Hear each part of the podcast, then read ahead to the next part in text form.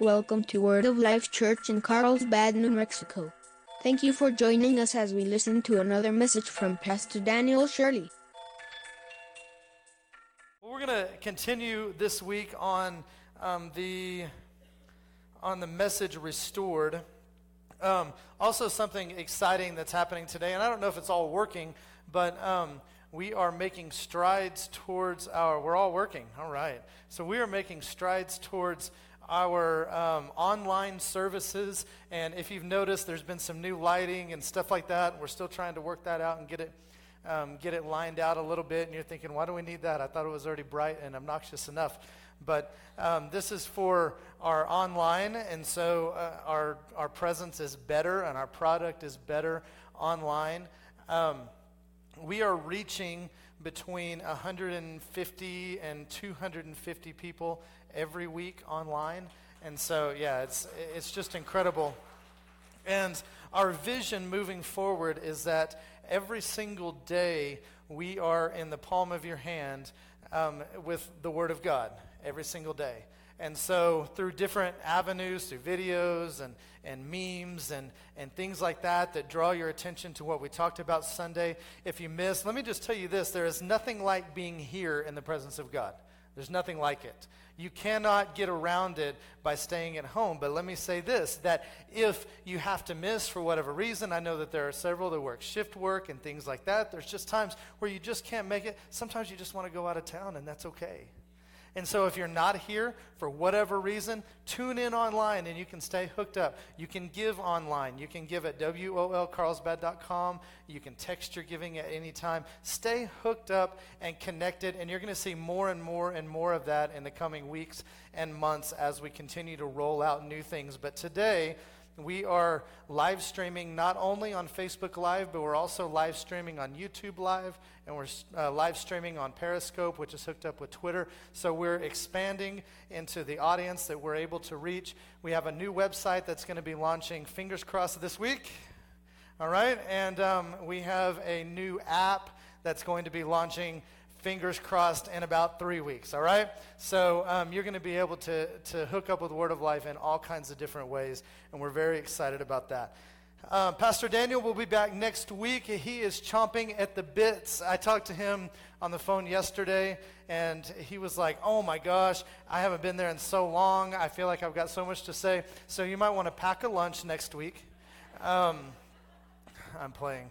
Um, but you know, he is very, very excited to be back with you guys and um, had a very, very fruitful Guatemala trip. And then it's good that he was able to go and relax and rest and spend time with my sister and my three nephews, his three grandsons. Um, got to meet the youngest one for the first time, um, TJ, who was just born a few months ago. I got to meet him before my dad did and my mom did. And so um, I think that that cements me as favorite uncle of all time because I got to meet him first. But um, they are there, and they'll be flying home next Saturday, and he'll be with you next Sunday morning, and uh, here for the social on Sunday night. So um, we're excited.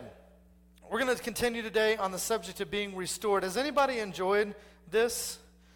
Um, I mean, you don't have to tell me if you haven't. That's all right. Just keep it to yourself, though, because um, because I've enjoyed it. But we started out, and I'm going to do just a quick recap, but um, I, I want to.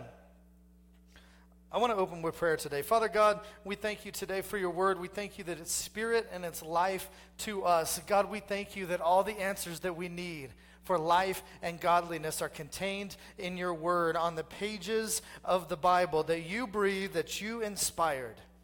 And so, God, as we open up your word today, we ask you to teach us through your Holy Spirit, reveal truth to us as you said you would.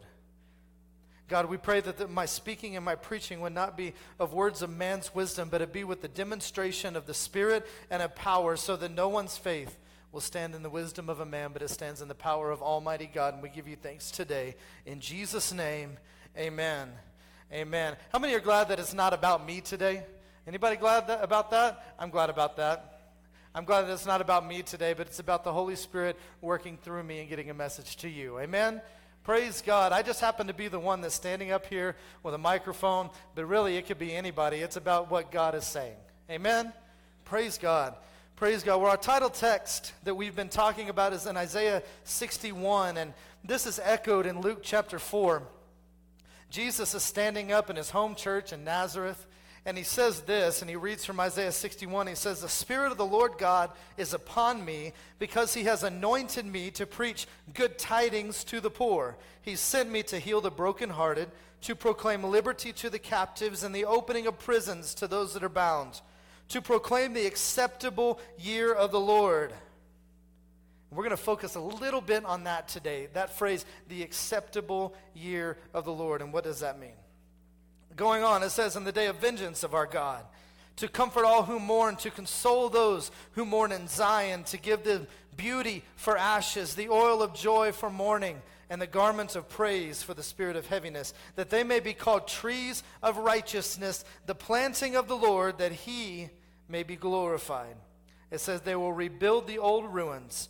They will raise up the former desolations and they will repair the waste cities, the desolations of many generations. When he's talking here about ruins, he's talking about the things in your life that have decayed.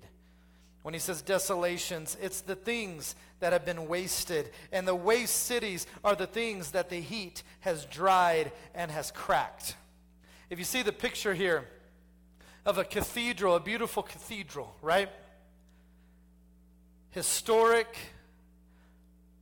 But over time, these cathedrals, they need restoring. They need restoration. I was in a cathedral in Boston that was being restored. It was under construction and being restored to its former glory, to the place that it used to be.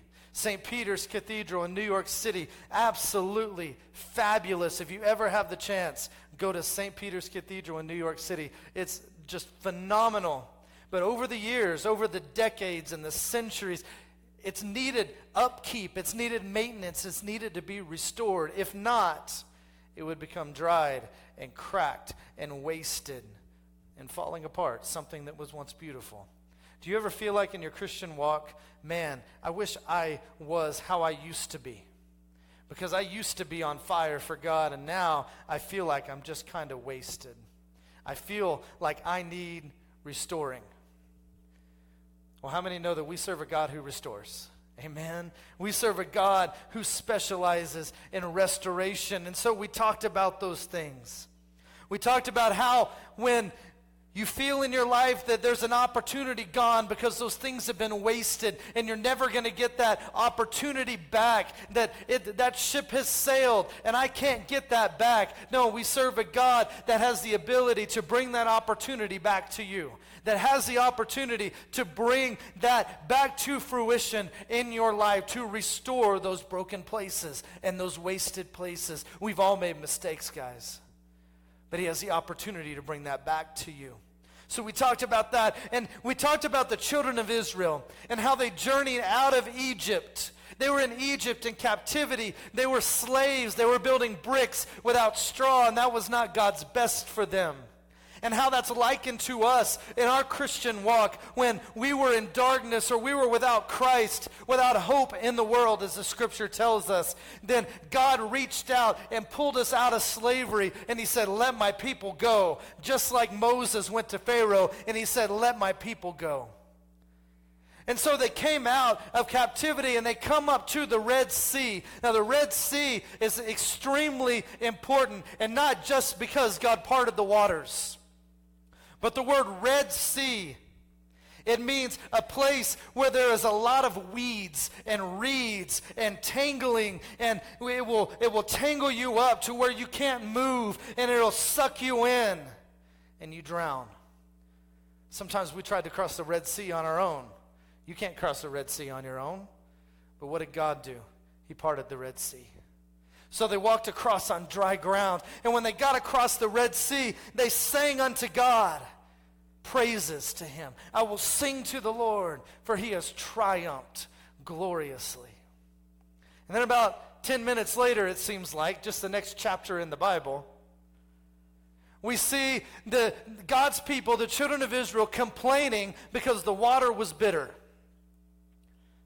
It happens a lot of times in our life. God does something miraculous. And that first miraculous thing that God does is just like off the charts, right? You're like, oh my gosh, I am never, ever going to go from this place because my God just owned that problem. But then what happens? Another problem comes up. Ah, oh, the water's bitter. Did you bring me here to die? And we forget what God has done for us. So we talked about your restoration. The children of Israel were in a place that was called Marah, and Marah means bitterness. It means bitterness. And so they drank from the water and it was bitter, but Jesus said that you can say to a sycamore tree, which was known to be bitter, to be plucked up by the roots and cast into the sea, if you had the faith just as a grain of mustard seed. And so Jesus spoke Jesus spoke, and that word changed everything. And so in our lives, the same thing happens. Bitterness comes up, and we speak to it, and we say, No, bitterness has no part of me. Because it's got to be cast out, it's got to be thrown into the sea. What did Moses do to change the, the bitterness of the water? He pulled up a tree and he threw it into the river, and it changed, and it became sweet. It's a miracle because bitterness grips us. But Jesus said, if you have just barely any faith, you can talk to bitterness and tell it to leave, and it has to obey you. And so we see that here when Moses and he made the waters sweet. They went on and they needed manna for sustenance, and God provided the manna, the food for their daily sustenance. Now, this wasn't God's best for them. He had sent them to the promised land, but He provided for their everyday need in the manna. He provided for them. But God's best for you is for you to move past the manna and to move into the promised land. So they went on, but your first step to your restoration is this. Your first step to your restoration is to deny the presence of bitterness, regret, and revenge from restricting God's restoration power. All you have to do is deny it. Deny its power in you. I will not be controlled by bitterness. I will not be fueled by revenge. I will not be controlled by regret.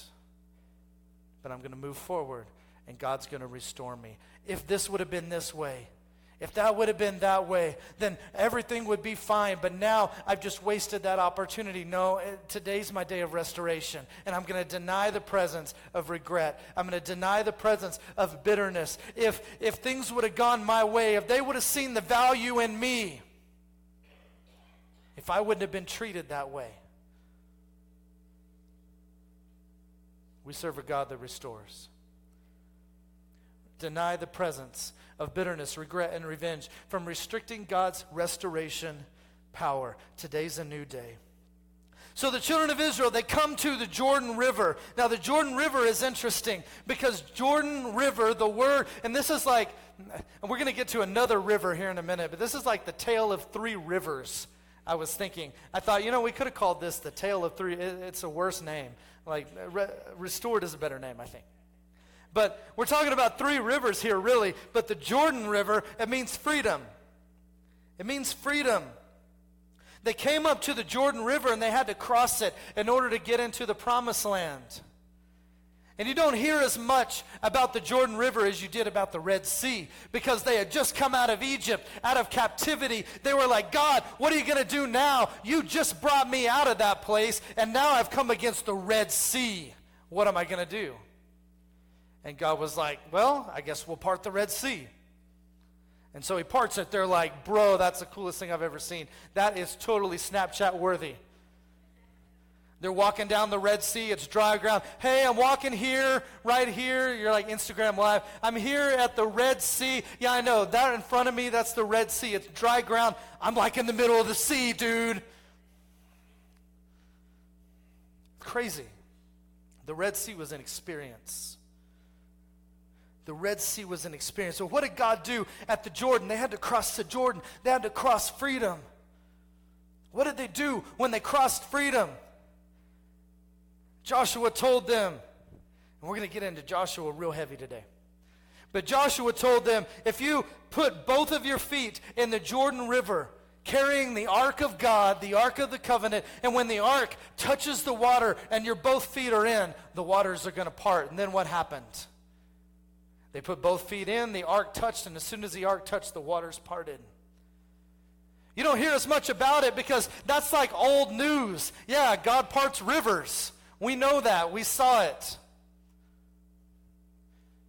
And he parted the Jordan for them, and they crossed over once again on dry ground. It's very important, this Jordan River. We see a, story in 2 Kings where a man named Naaman, he had leprosy, and he went to see Elisha the prophet. And Elisha said, I want you to go and wash yourself in the Jordan River or in freedom seven times. And if you'll wash yourself in the Jordan seven times, then you're going to be clean from your leprosy. Naaman didn't want to do it because the Jordan River was kind of gross, like the Pecos. I want you to go swim in the Pecos seven days in a row. Mm, how about no? Did you know one time I threw up from drinking Pecos River water?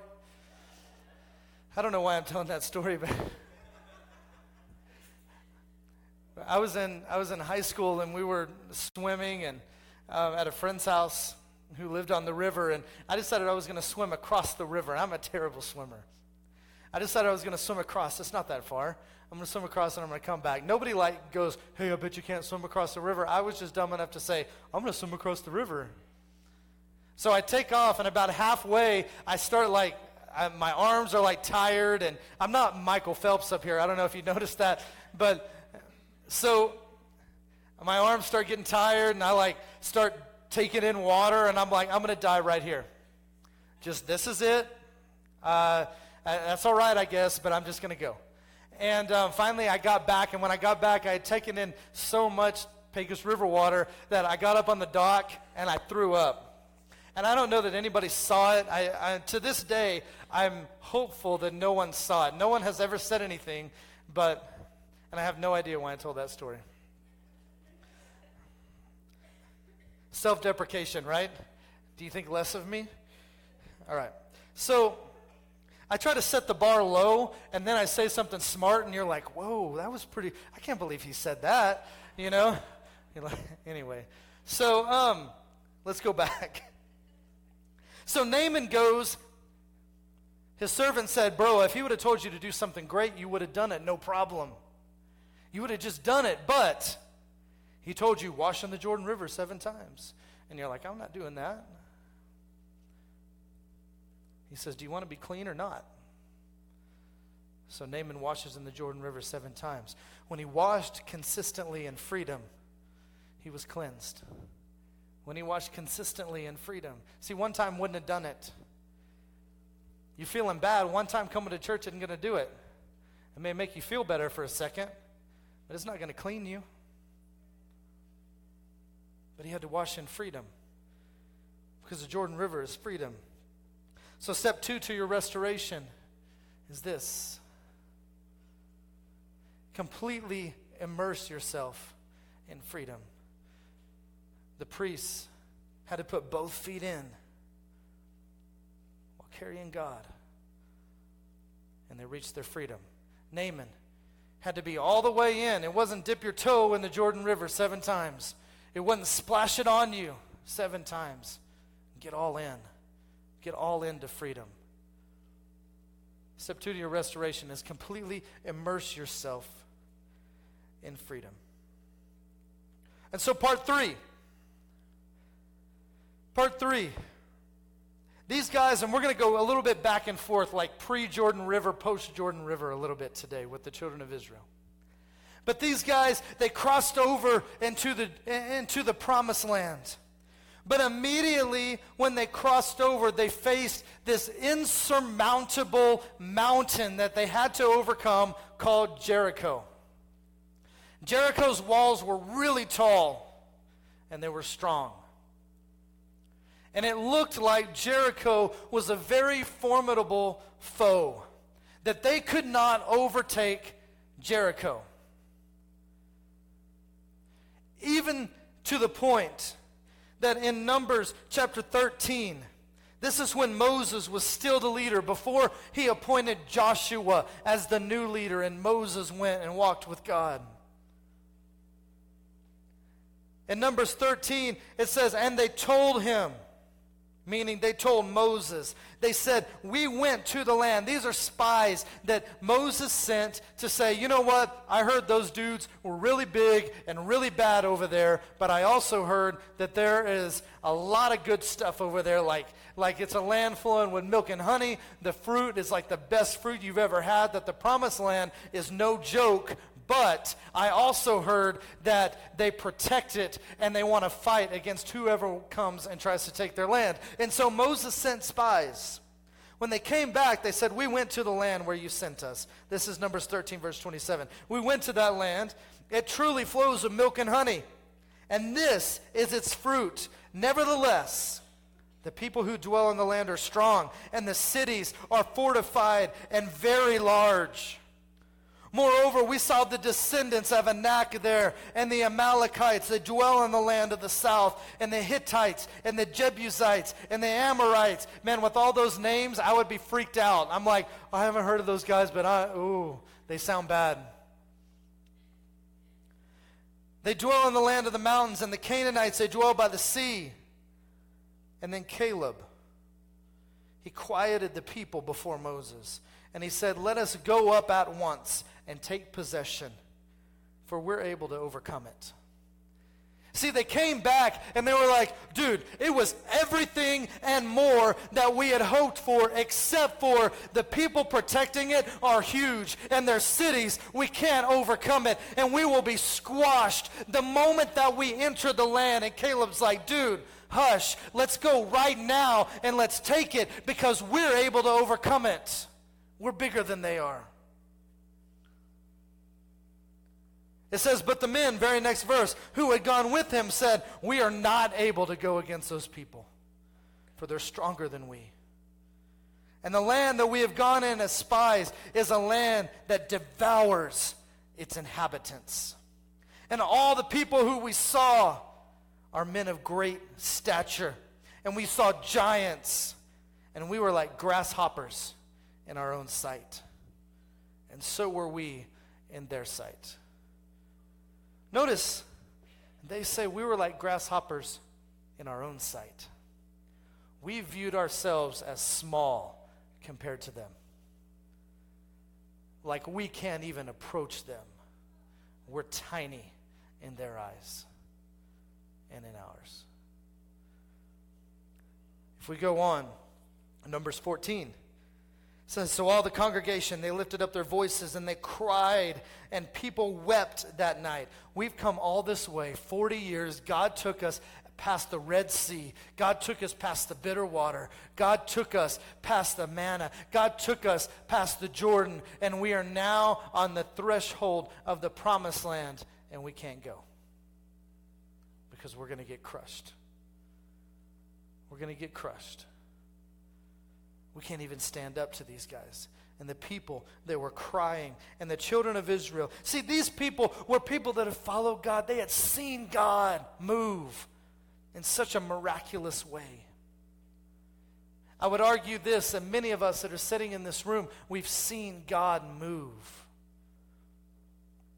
We've seen God perform miraculous things in our life. If you remember back to what you used to be, and how you were pretty messed up and how God has transformed you. Sometimes we forget that and we say, man, we can't overcome this problem. It says, All the children of Israel complained against Moses, and the whole congregation said to him, If we had only died in Egypt. That t- seemed to be their go to, right? We should have just died in Egypt. I was in the middle of the water in the Pecos. I was like, I should just die here. It'd be easier than going the rest of the way. If we'd only died in Egypt, if we had died in the wilderness, why has the Lord brought us to this land only to fall by the sword? And that our wives and our children should become victims. Would it be not better for us to just turn around and go back to Egypt? Sometimes in our Christian walk, we get to a place where things become hard and we're like, it was better for me before I met God. I'm just going to go back there. You forgot about the slavery. You forgot about the Red Sea. You forgot about the water becoming sweet. And you're like, it's too hard to restore. It's too hard to restore. Forget it. I'm out. It's not worth it. So they said to one another, Let's return to Egypt. And Moses and Aaron fell on their faces before the assembly of the congregation and the children of Israel. How many times, as a pastor, have I fallen on my face and said, What are you doing? What are you? Don't you remember what God has done? Don't you remember? Come on, get up. Let me hold you up. Let's go. Because I held out my arms one time. That's what Moses is saying. I remember holding out my arms and the Red Sea was parted. I remember when I pulled up that tree and I threw it under the direction of God. I remember what God brought us from. What are you doing? Don't lose faith. Don't lose heart because your restoration day is today. It's time for your restoration. It says, But Joshua, the son of Nun, and Caleb, who were led among those, I'm sorry, who were among those who had spied out the land, they tore their clothes and they stood up and they spoke to the congregation of the children of Israel. And they said, The land that we passed through to spy out is an exceedingly good land. These two guys they stood up and they said, Look, we support Moses, we support Aaron, and we support our God. And the land that we saw is an exceedingly good land. See, the, the children of Israel listened. And it wasn't just Moses speaking on behalf of God. It wasn't just Aaron speaking on behalf of God, but the tide began to shift because now there was a man named Joshua that was speaking because he had caught that vision. And he said, You know what? We're not restored yet, but we're on our way to restoration. We're going to stop speaking that this is insurmountable and we can't overcome this, but we're going to say, Come on, let's go. That's a good land over there. And we need to go to it. Joshua and Caleb stood up. And they began to make a difference. Joshua said, The land we, we passed through to spy out is exceedingly good. And if the Lord delights in us, he'll bring us to this land and he'll give it to us. If the Lord delights in us, does the Lord delight in you? Absolutely, he does. Absolutely, he does. God delights in you because of Jesus. So he said, uh, He will bring you to the land that flows with milk and honey. Only do not rebel against the Lord. For fear the people of the, nor fear the people of the land, for they are our bread. Their protection has departed from them, and the Lord is with us. So don't fear them.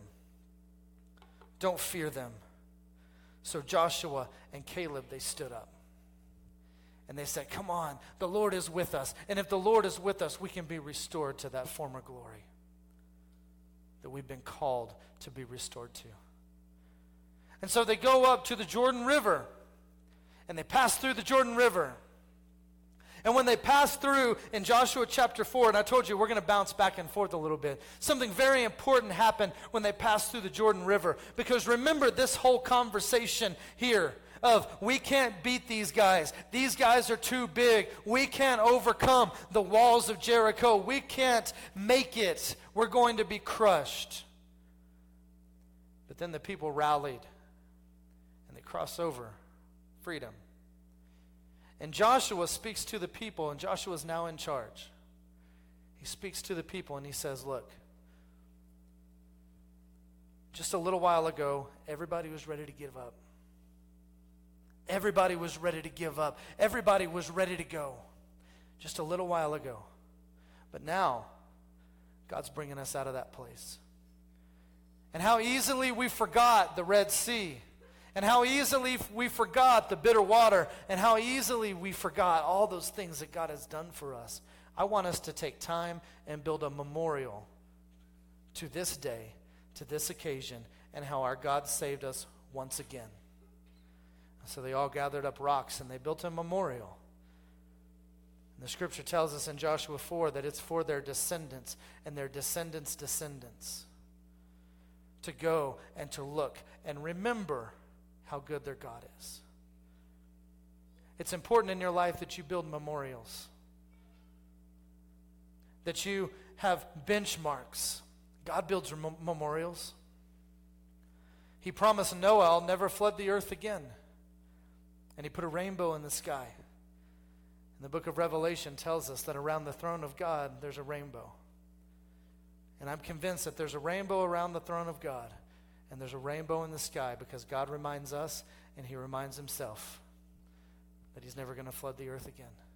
Memorials. What are your memorials in your life? What reminds you of the goodness of God? What reminds you every time you see it of the goodness of God? So they move forward in Joshua chapter 6. And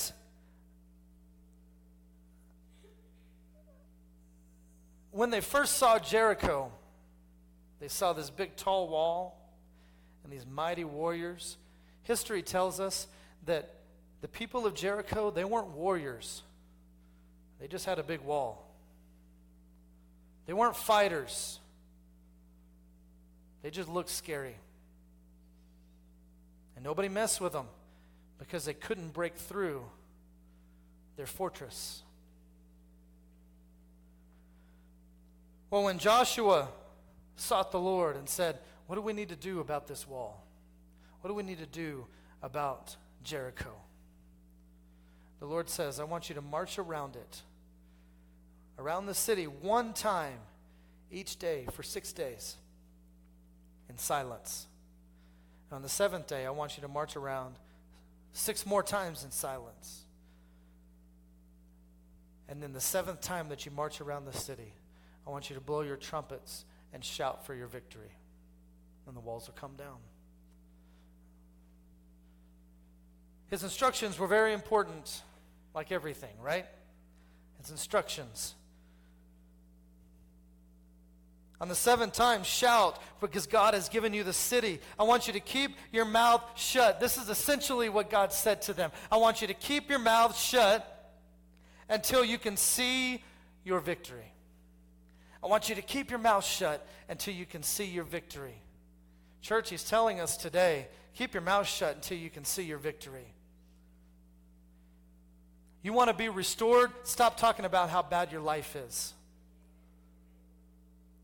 Keep your mouth shut until you can see your victory. And then, because I, I, I'm the same way. There are times when I'm like, I want to get to here, but I don't know how I'm ever going to get to here. And if I can't see it, it's hard for me to be excited about it, and it's hard for me to speak it. He told them, just walk around the city, build your faith, and keep your mouth shut until you can see your victory. But when you can see your victory, I want you to shout because you understand your victory now. So, what did they do? They obeyed God. They obeyed God. And when they sounded the trumpets, the ram's horn, he said, I want you to sound the trumpet of a ram's horn. And I don't have time to get way into this today. But if you want a very fascinating study to go a little bit deeper, then I want you to study Jubilee and what Jubilee means in the scripture. But essentially, Jubilee was a year where all debts were forgiven. All debts were forgiven. And it was set in motion in the law. All debts were forgiven.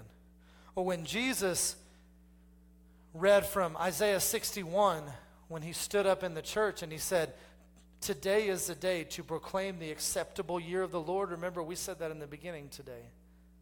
To proclaim the acceptable year of the Lord, Jesus said to proclaim Jubilee, to proclaim the age of Jubilee. So, starting now is the age of Jubilee. Jesus ushered it in. Today we live in the age of Jubilee. Why? Because Jesus paid our debts forever. He paid our debts forever when he was on the cross in his death, burial, and resurrection. He paid our debts. And so we live in an age now of Jubilee. Well, Jubilee was signified with the blowing of the ram's horn. Remember, the children of Israel, they crossed over freedom. They crossed over the Jordan. They marched around the city seven days and seven times on the last day. And then they blew the trumpets. And when they blew the trumpets, it means that they understood their jubilee. And today starts my freedom. Today starts my Jubilee. And those walls that were insurmountable, that I could never overcome, are coming down today because today marks the day of Jubilee for me. It marks the day of my freedom because they could see it now. They could see their freedom. They could see the, that God had brought them so far, and I built a memorial to Him, and I'm, I'm, I'm running to Him, and I'm on this race to completion for Him. This was their restoration. They were being restored to those former days with Joseph. Remember, we talked about week one that there was a Pharaoh who came up that didn't know Joseph. The children of Israel were blessed because of Joseph. Joseph was powerful, but generations went by and they began to decay. And they had a process of restoration. But then Moses came as their deliverer. And 40 years later, they reached the promised land. Let's liken this in the New Testament. And I've got to hurry today. I'm almost done, kind of. Like half. Like 50 50. So, let's fast forward here. Luke chapter 5. And this is when Jesus is calling some of his disciples. Luke chapter 5. It says, One day as Jesus was standing by the lake of Gennesaret, and I don't know if that's how you say it or not, um, but that's how we're going to say it. And so if you want to say it a different way, you can say it a different way. I'm going to say it this way. It doesn't change the theology, all right? We could we call it whatever. But it says, On this day, standing by the lake of Gennesaret, the people were crowding around him and listening to the word of God, and he saw at the water's edge two boats. They're left by fishermen who were washing their nets. And he got onto one of the boats that belonged to Simon. And he said, Pull out a little from the shore. And then he sat down and he taught the people from the boat. When he had finished speaking, he said to Simon, Put, your, uh, put out into the deep water and let the nets down for a catch. And Simon answered, He said, Master, we've worked all night and we haven't caught anything. But because you say so, I'll let down the nets. And when he had done so, they caught such a large number of fish that their nets began to break. And so they signaled their partners in the other boat to come and to help them. And when they came, they had filled both boats so full that they began to sink. And when Simon Peter saw this, he fell at Jesus' knees and he said, Go away from me, Lord, because I'm a sinful man. For he saw all his companions were astonished at the catch of fish that he had taken. And so were James and John, the sons of Zebedee, Simon's partner. And Jesus said to Simon, Don't be afraid. From now on, you'll fish for people. And so they pulled their boats up on the shore and they left everything and they followed him. I know that was a lot of text, but I'm going to break it down. I wanted to get through the whole thing.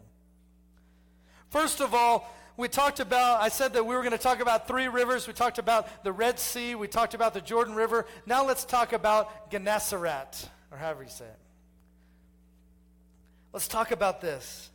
Gennesaret was a, a, a, place that meant princely garden. Princely garden.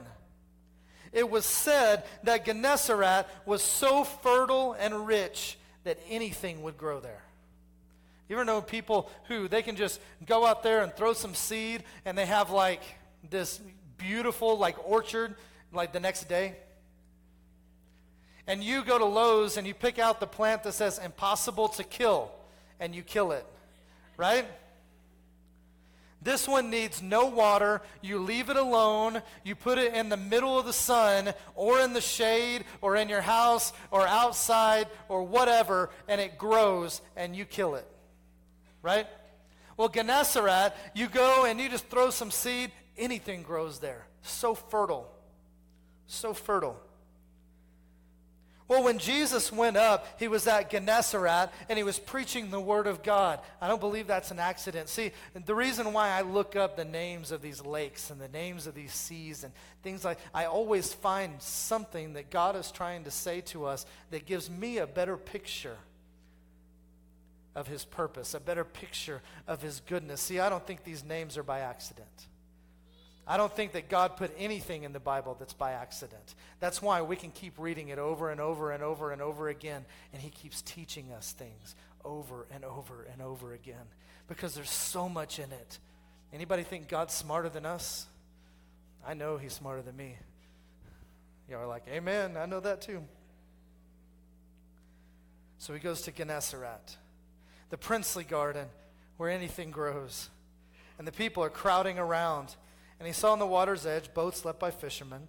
And he got in one of the boats that belonged to Simon, and he asked him to put out a little from the shore. Now, you know that Peter, Simon, had fished all night.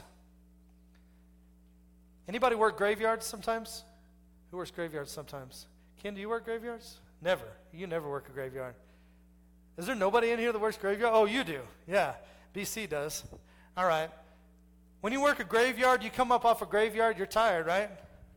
Yeah? Come up off a graveyard, you're tired. All you want to do is go to bed.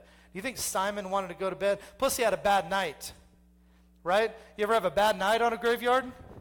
You don't want to talk to nobody? Forget about it.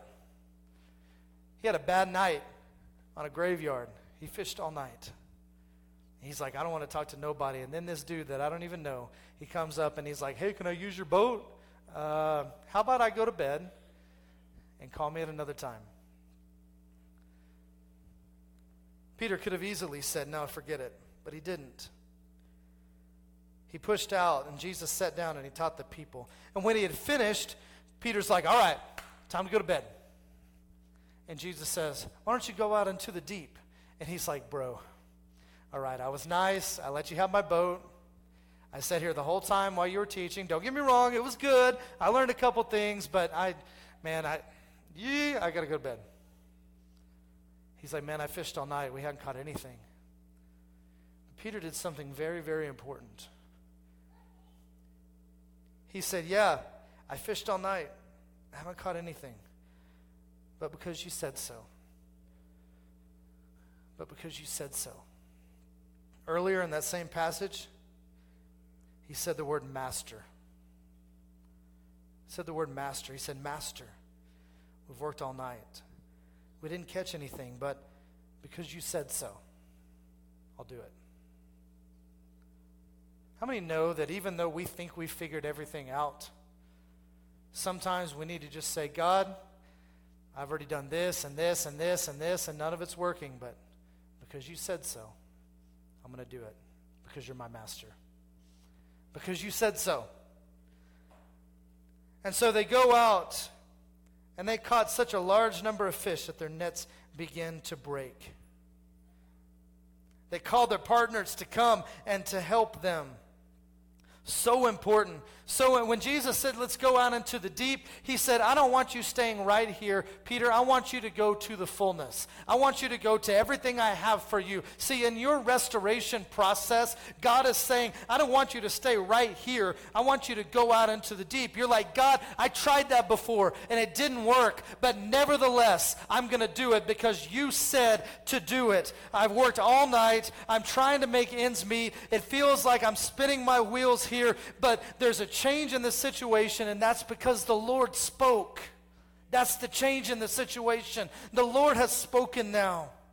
And if we're willing to be a vessel, If we're willing to say, I know that I thought I had it figured out, but it wasn't working for me, and so nevertheless, I'm going to do what you have instructed me to do, and we go out and we go into the deep and we throw our nets out, then our harvest will become so great that we can't help but shout it out to everybody hey, come and see what God is doing in my life because I worked on it on my own and I couldn't do it on my own, but God has taken me to the place, from the place of brokenness to the place of restoration today. Amen? Praise God.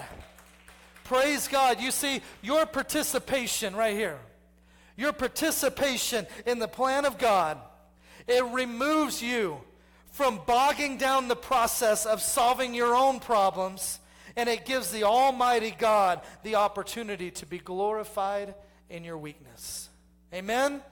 Praise God. We'll read it again. Your participation in the plan of God removes you from bogging down the process of solving your problems, and it gives the Almighty God the opportunity to be glorified in your weakness. It's not you. It can't be you. You're terrible at it. It has to be Him. Nevertheless, nevertheless, Peter said, Go away from me because I'm sinful. This is not the time to say, God, I don't deserve this. Jesus didn't even respond to that. Peter said, Go away from me because I'm sinful. I don't deserve this. And Jesus didn't even respond. He didn't give consideration to Peter's feeling of inadequacy, but he said, From now on, I'm going to change the way you fish. From now on, you're not going to do it alone anymore. From now on, we're going to have a higher way of living because it's your day of restoration. So let's go and reach the world together. It's your day of restoration. Let's reach success together. Today's your day of restoration. So don't shrink yourself anymore because it's your day of glory today. It's the day that your walls come down. It's a day that your Jericho falls because they're not stronger than you. You've been making excuses for a long time, saying, I can't get over this, I can't get over that, because it's just so great in my life. It's so big, it's so powerful. I can't overcome it. I can't, I can't, I can't, I can't. And Caleb says, Whoa, let's go and take it now, because we're stronger than they are. The land is great. And this is where you say, Nevertheless, going to do it. Nevertheless, step three to your restoration is your consistent trust in God to make the difference.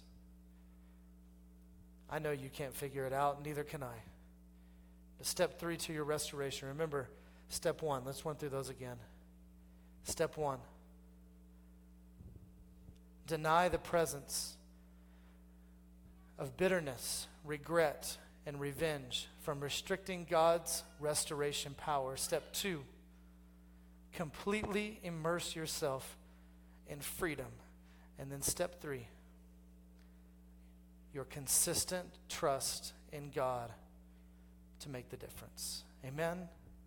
Praise God. Praise God. Today's a day of your restoration. Amen. Amen. Let's pray. Father God, I thank you for today. God, I thank you for your exceeding love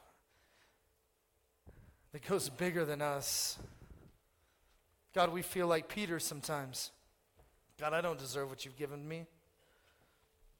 But you don't even give consideration to the fact that we feel like we don't deserve it because you sent Jesus to give us what we don't deserve. Mercy. Mercy.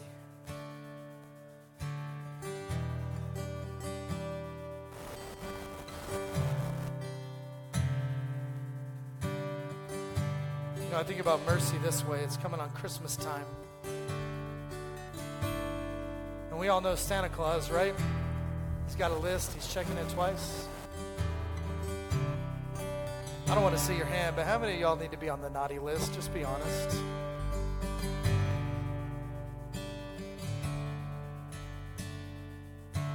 You know, growing up, I guarantee you, you deserve to be on the naughty list.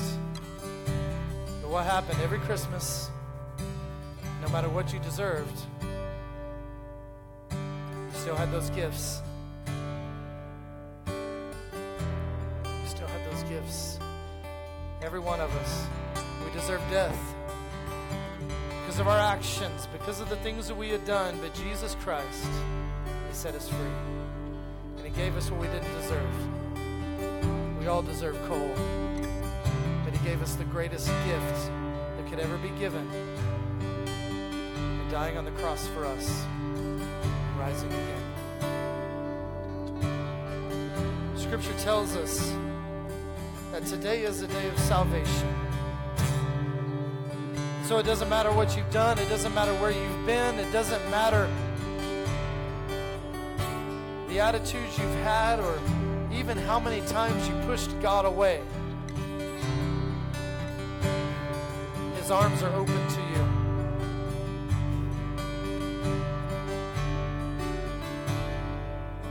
I believe that was for somebody today. I don't think I've ever said that before. It doesn't matter how many times you push God away, His arms are open to you.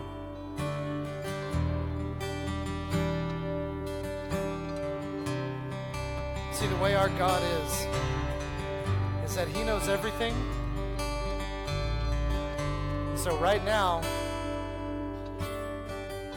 He used me because I'm standing up here get a message to someone, and I don't know who. It could be someone online, it could be somebody in this room. I'll never know, and I don't want to know, and that's okay. That's a God thing and a you thing. It's not a me thing. I'm not nosy. I don't care.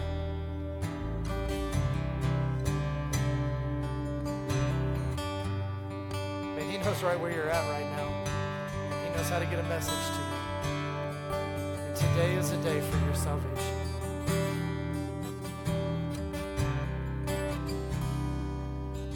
The Bible tells us that if we confess with our mouth that Jesus is Lord, what we're saying is, Jesus, I realize that I can't do it alone.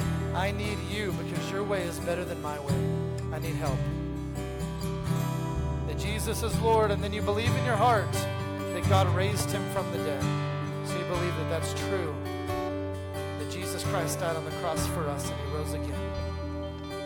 And the Bible says that you'll be saved. Jesus comes in and he begins to guide you and lead you and transform your life.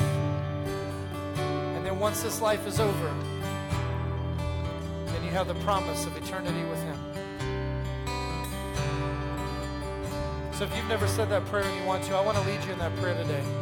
And I'm going to invite everyone in here to say it with us as a show of support to those who maybe haven't. See, because we're all family in here. Once again, it's not about me. About you and it's about God. I'm not going to make you raise your hand or come up here or anything. I'm just going to lead you in a prayer. You've got a body of people around you They consider you family to support you. And so just say this after me if you would. Say, Jesus, I believe that you're God's son. I believe that you died for me. And I believe that you rose again. And I ask you to come into my life to help me and to change me. And I give my life to you. In Jesus' name, amen. Thank you for joining us today. If you would like more information about Word of Life Church, please visit us on the web at wolcarlsbad.com. Thank you and have a great week.